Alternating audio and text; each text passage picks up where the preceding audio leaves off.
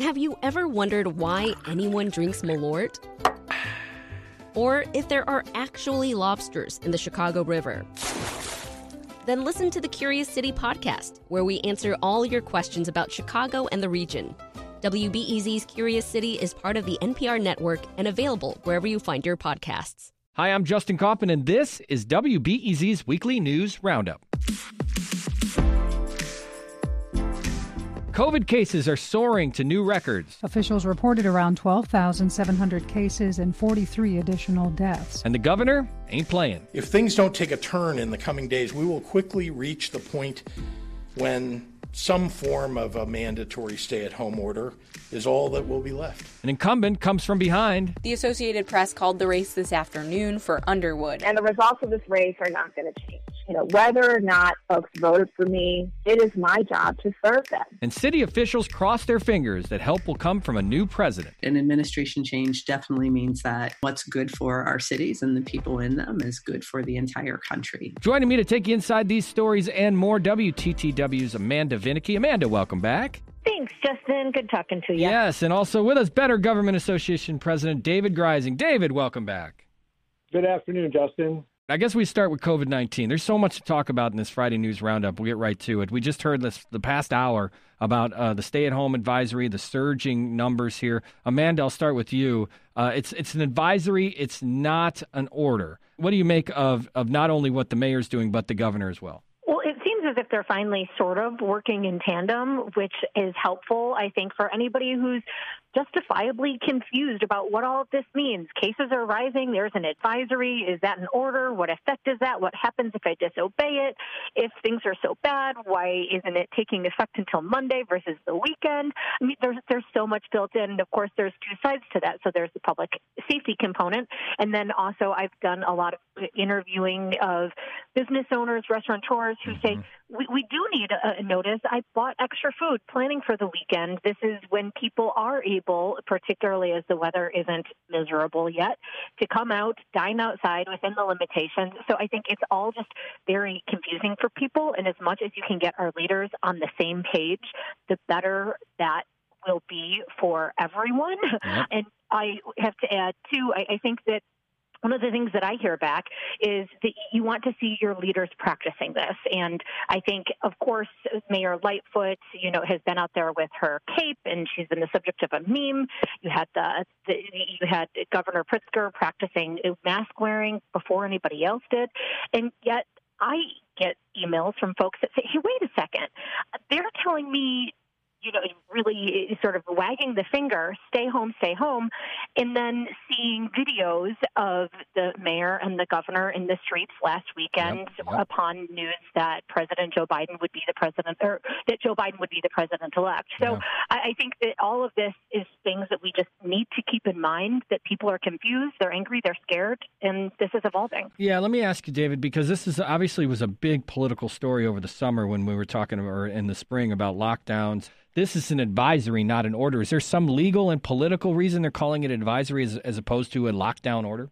There's not a legal reason that's evident because all the cases that have gone to court really, uh, the governor has almost an unblemished win record. And even where he hasn't won outright, he has asked for uh, follow up rulings. As these numbers get worse, the politics of it, I think, change as well. The big push against the stay at home orders or advisories was arising during the course of the prior weeks when it looked like the situation was kind of under control. Just this week, the positivity index in Chicago has gone up almost by 50% to 14.1% positivity rate, and the cases have gone up almost 40%. Mayor Lightfoot projected to be as many as a thousand deaths over the next 49 days, and that that stopped her short. It stops a lot of people short. Yeah. And so I think, given the way it's going, the politics of saying, "Hey, this is no big deal, it's a bad cold," et cetera, that is kind of receding into the background a little Yeah. That's David Greising from the Better Government Association. Amanda Vinicky from WTTW with us as well. All right, it's a great uh, transition to talk about uh, what they're not doing in Washington to what they're not doing in Washington. let's talk about the, the elections. Uh, Amanda, we'll start local. Let's start closer to home. The 14th district called uh, by the AP for the Democrat incumbent Lauren Underwood. a, a microcosm, if you will, of what happened in the country because on election day and the day after, Jim Oberweis, the Republican challenger there, was was saying he won the election, and mail-in ballots have trickled in in the 14th, which is essentially all the collar counties, uh, and Lauren Underwood takes the takes the race. She did, although Oberweis has not conceded. So he is calling for some sort of recount. The Underwood campaign says, no way is there anywhere near uh, enough votes that he would be able to come out and in advantage of that. So, yes, I believe it, the last I had looked, she was he had a lead of over 200,000 votes. Yeah. But you're right, Justin. I, I think that um, again, I, I, keep on returning. I think the theme really of the election for me is is perhaps trust, and that is a, another one where we, I know, as journalists. Really tried to set expectations for it. You might not know the results right away. Take a breath, but that is something that you do have so many races called, even some close ones earlier, and then others not until a week after the election. Plus, also, it's not just a race where it's emblematic of a divided area and you have red versus blue, and it's also emblematic of the just change of elections, a pandemic election day, and vote by mail, and how it works tell me to take a breath. That's Amanda Vinicky from WTTW. Also along with us for the ride today, David Greising from the BGA. Here's some other big stories we're looking at this week. It hasn't even been a week since the election, but already Illinois politicians are looking ahead to another race. Based on what Democratic lawmakers are saying publicly, Mike Madigan is holding on to power by a slim margin. Governor J.B. Pritzker says efforts to identify cuts that can be made to Illinois' budget will continue despite the postponement of the General Assembly's veto session. Now, with case counts setting new record highs each day, the governor says another stay at home order could lie ahead. The numbers don't lie. If things don't take a turn in the coming days, we will quickly reach the point when some form of a mandatory stay at home order is all that will be left. There it is. The governor's urging, but so far not ordering people to stay at home to combat the rise of COVID 19 in the state. Okay, Amanda, let's start with the national story, which has got plenty of local ties. Congresswoman Alexandria Ocasio Cortez made it clear in the New York Times if Biden puts former Chicago Mayor Rahm Emanuel in the cabinet or makes him part of the inner circle, there's going to be trouble. Yeah, when you have AOC in the New York Times saying that it would be a hostile approach to the progressive wing of the party, as the president elect is surely among the uh, his overflowing metaphorical desk, uh, having to figure out how he is going to thread the needle of the coalition that brought him to the White House. That is a, sign. Don't you dare do that. Don't you dare go there. So um, it is no surprise to me that the Chicago press, of course, picked this up, but uh, that, that again, that it was in the New York Times. And to me, I, I guess that would be a message if I were Rahm Emanuel that I shouldn't get ready to pack my bags to yeah. head out to D.C. at least in a high-powered position. I know, David. I, I was surprised by it only because uh, uh the former mayor had a life in D.C. You know, he had been an architect of a congressional takeover with the Democrats back in the 2000s. He, uh, chief of staff for Obama. I mean, he's lived a life in D.C. It's not surprising his name would be on a list for a cabinet secretary position. Are you surprised, though, that progressives here in Chicago and, as Amanda said, in, in, in New York and the New York Times, at some of the highest levels of the progressives that are, are working today, are making the stand against Rahm? It's not that surprising for two reasons. One is that uh, to the extent that Obama disappointed supporters by being too cautious, say with the financial bailout after the financial crash that was going on when he became president, with regard to not moving forward aggressively on immigration rights, mm-hmm. uh, even with regard to the health care, which is which was the first term agenda item that he did push through, he was really initially against making that the big issue. So he was cautious perhaps to Obama's ultimate benefit, but that's how he's viewed as very cautious and a technocrat and not somebody who is a true believer. On top of that, you have the fact that he sat on the Laquan McDonald tape yep. in Chicago, and his record on uh, criminal justice in the view of progressives was weak. So for President elect Biden, the question is do you take on the political hit in order to name Emanuel head of the housing department possibly or or transportation, which are the two that have been talked about. That's just the risk reward is not to to Biden's benefit. And if he wants to do a favor for somebody in Illinois, he could go to somebody like Senator Tammy Duckworth and put her in a cabinet position. Uh, he considered her for vice president, so that would seem to make more sense.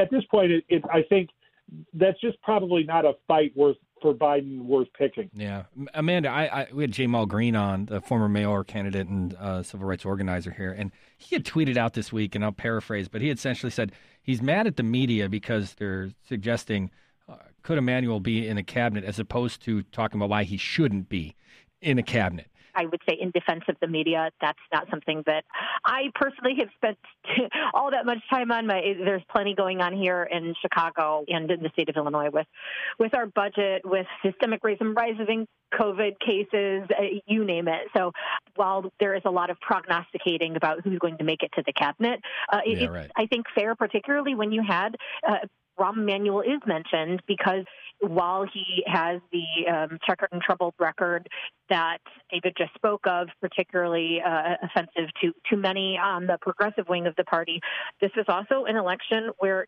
Democrats took a loss at the congressional level. And you can look back to when Rahm led the DCCC, and there was far more success. And so it, Democrats are having a lot of those discussions already about what happened. Cheri Bustos is out ahead of the DCCC, who perhaps took a, a less um, aggressive approach than did Emanuel. So yeah, me, um, there, yeah. maybe not a cabinet, but it, it, it's sensible that his name is part of the conversation. Yeah, absolutely, absolutely. Let's go to what we were talking about this week, Amanda. I know that you were down in Springfield for a, a big part of your career. Uh, are you surprised there's not going to be a veto session? I understand COVID. I understand the fact that uh, getting a group of people together is, is really difficult. But the fact that the veto session has been postponed or, or canceled outright, I, I mean, what do you say to that? The fact that there's still a lot of stuff that needs to be done. There is still a lot of stuff that needs to be done. When I would really be bowled over it would be if the legislature doesn't return in early January for some sort of lame duck session. And I think in part that's because there's still a lot to figure out at the federal level. Uh, there really wasn't a lot of time for, I think, either the Pritzker administration or the legislators who helped with the budget to digest that the graduated income tax fell so spectacularly. So they need to come up with a new plan on finances. Mm-hmm. There's a lot of suspicion that part of it is that Speaker Michael Madigan had no interest in bringing legislators together so that they could all get together, kind of get in cahoots as he is trying to right. have individual conversations, persuading people to bring him back in. And then also that you did have the Black Caucus agree to it. I think we would be going back, the legislature would be meeting again, had the Black Caucus said, no, we need it now, yeah, they uh, can wait a couple of months and I've got to add the, the COVID cases while they're, they're bad here.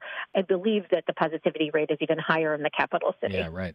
David, uh, from the Better Government Association's perch, I mean, what do you think of the fact that they're canceling outright a veto session? Like, like Amanda said, they could come back and do something early in January, but uh, somewhat of an unprecedented mood, especially since most state houses have, have already made a transition to doing – uh, virtual meetings and doing their work online. Not here in Illinois. I would just point out that when they did decide to go ahead and meet in the spring, when COVID was raging at a level not previously seen, uh, House Speaker Mike Madigan really had the call to bring the assembly together in, and go ahead and get the people's business done.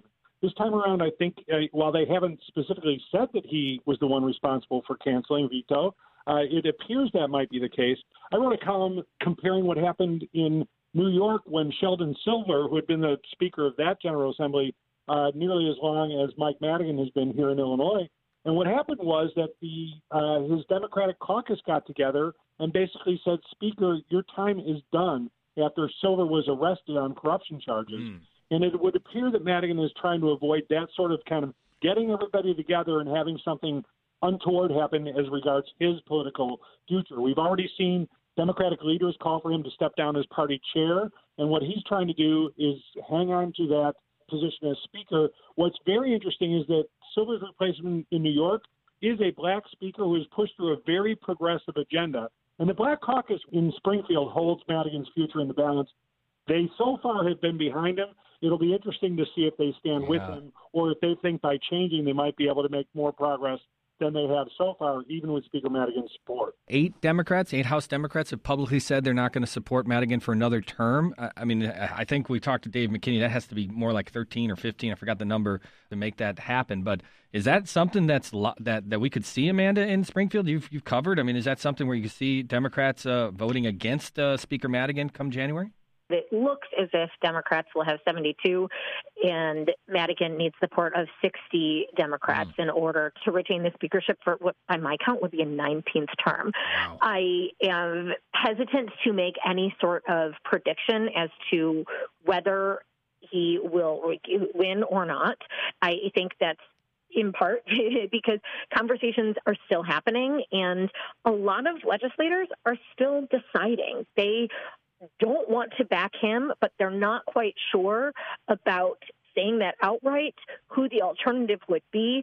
So there are, this is to David's point with you don't want to bring everybody together because it's a whole lot easier to have those conversations in person when you can rally around each other, even if you're wearing a mask and trying to keep six feet away. It's still not the same as, you know, a phone tree. Uh, you're not going to have a, a big Zoom call. In fact, House Democrats haven't had a caucus, uh, an internal meeting since May. They haven't done that over Zoom like others have. Uh, and so I think that is part perhaps because um, Madigan isn't Mr. Tech, but also because he, he doesn't want to do that. But sure, this could be the downfall of Madigan. Yeah, I, that I, would not be out of the norm. To Amanda's point, the Democratic caucus ought to get together and compare notes and decide what's what's good for the state. There's a lot going on besides just Speaker Madigan and he would typically be the convener of the Democratic caucus. If he's not going to convene a meeting, somebody ought to step up and say, "Hey, we ought to get together on a Zoom and talk about things." There's a lot going on in this state right now. Yeah, you're right. Uh, and and Amanda, the, the, other story too that happened this week that's has got Republicans in the state fuming is uh, Justice Kilbride. Who, who came under fire because of his ties with Speaker Madigan. He lost his bid for retention last week and the GOP is, and, and I mean, they, they, they essentially went in, and now fairly, I mean, the whole court made this decision. I think it was a six nothing, but instead of keeping that seat open, they brought an interim judge in, a justice in, a Democrat to to maintain the majority. Republicans hate this. In my reporting, there were those who were against him who openly acknowledged that yes, it might be um, two years with a replacement judge, but we would rather that than have Kilbride on the bench for 10 years that we know for a certainty. We'll, we'll, we'll take that gamble to have a fighting chance come 2022. I think where you saw the court come to an agreement because the, the result was, uh, as you noted, 6 0, was that the appointed judge, who's from Ottawa on the appellate bench now, is a Democrat, but he has said that he will not try in 2022. So you're not going to have a Democrat going in with the advantage. Uh, something that's been interesting to me, sort of, is as we're talking about redistricting and why this was a, why the Supreme Court does come into play. That's because they can have the final call on legislative boundaries. Is whether there will be any sort of movement to tackle the boundaries of Supreme Court districts. That's something that hasn't been done in dozens of years and perhaps could be so that again you could have this district that Kilbride had had. So it was a Democrat district. Now is seen more as leaning more Republican hence this big fight this time around. Will the boundaries of that change so that it will advantage Democrats and all this would have been for naught? That to me is the forward looking piece. Oh. What a week. Such a week. Uh, Amanda Vinicky, David Greising. Before I let you go, the White Sox. Let's talk about the White Sox. Because the, the White Sox, uh, last yesterday, a, a very uh, touching moment watching Jose Abreu cry uh, as he was named the AL MVP. Uh, that was expected. And congratulations to Jose Abreu, who had an unbelievable season and has had a great run in uh, Chicago on the South Side. That being said, the White Sox are in a little bit of hot water in the sense that they, I mean, a controversial hire with Tony La Russa uh, just came out that right before he was hired, he was charged with a DUI that was from, from months back. And now you've got free agent pitchers, and, and I'm going to Twitter saying there's no money that you could pay me to play for Tony La Russa. David, not essentially a, a great start for the reunion between the White Sox and Tony La Russa. No, and it's raising questions about the owner, Jerry Reinsdorf, who had indicated that he was kind of letting go and letting his son more or less take over the running of that franchise that relationship between Reinsdorf and La Russa goes back decades, and they are just the closest of friends. And so Chairman Reinsdorf really, you know, knowing that Tony La Russa had his second DUI that's known of, and sitting on that while announcing him as a new manager, it, you, you just kind of wonder about uh, the judgment there. Not to mention the, the age difference between a mid 70s manager and 20 year old baseball players, and the way baseball has changed since the last time La Russa managed. Now he has been involved as a consultant, and there's some sports writers claim he's up to speed on some of the new technical approach to the game. But even despite all these issues, there are questions about can he uh, be up to speed with the technical uh, changes in the game, not to mention uh, how is he going to relate to this very young, very promising team with very, very high expectations.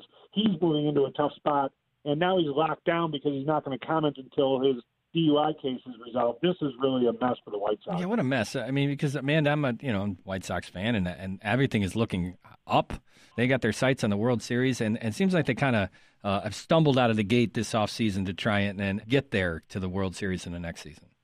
Yeah, it's a distraction. And while I am a political journalist who tries to avoid having any sort of opinion on things, uh, DUI is the sort of thing that really there's no excuse for, particularly when you're La Russa, who has more than enough money to um, pay for a cab or a ride share. So uh, to me, that's inexcusable conduct, particularly when you're also asking of athletes a lot uh, of expectations for sportsmanship and trying to be role models and such. So um, mm-hmm. it, it is a mess. I, on, on, a great note, however, uh, beyond Abreu, I think it's cool that, that the first um, woman to be yeah, a GM, right? I believe, what of the of the Marlins, has her roots in interning with the Chicago White Sox. So let's maybe go back there and say that we that we hope that the, the Southsiders have some sort sort of recognition and eye for talent there. And best of luck to yeah, her. And very and very cool story uh, to be the first woman to be the general manager in Major League Baseball,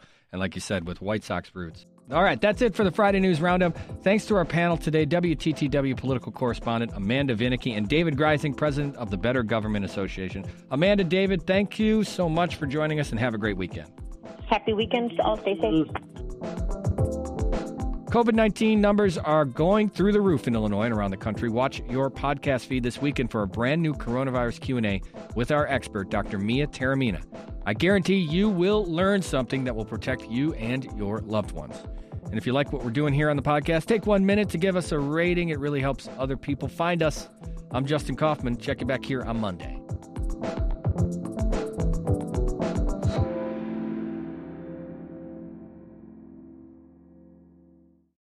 At a time when information continues to come at us faster and faster, sometimes you need to hit pause and rewind. NPR's Throughline takes you back in time to the source of the news stories filling your feed.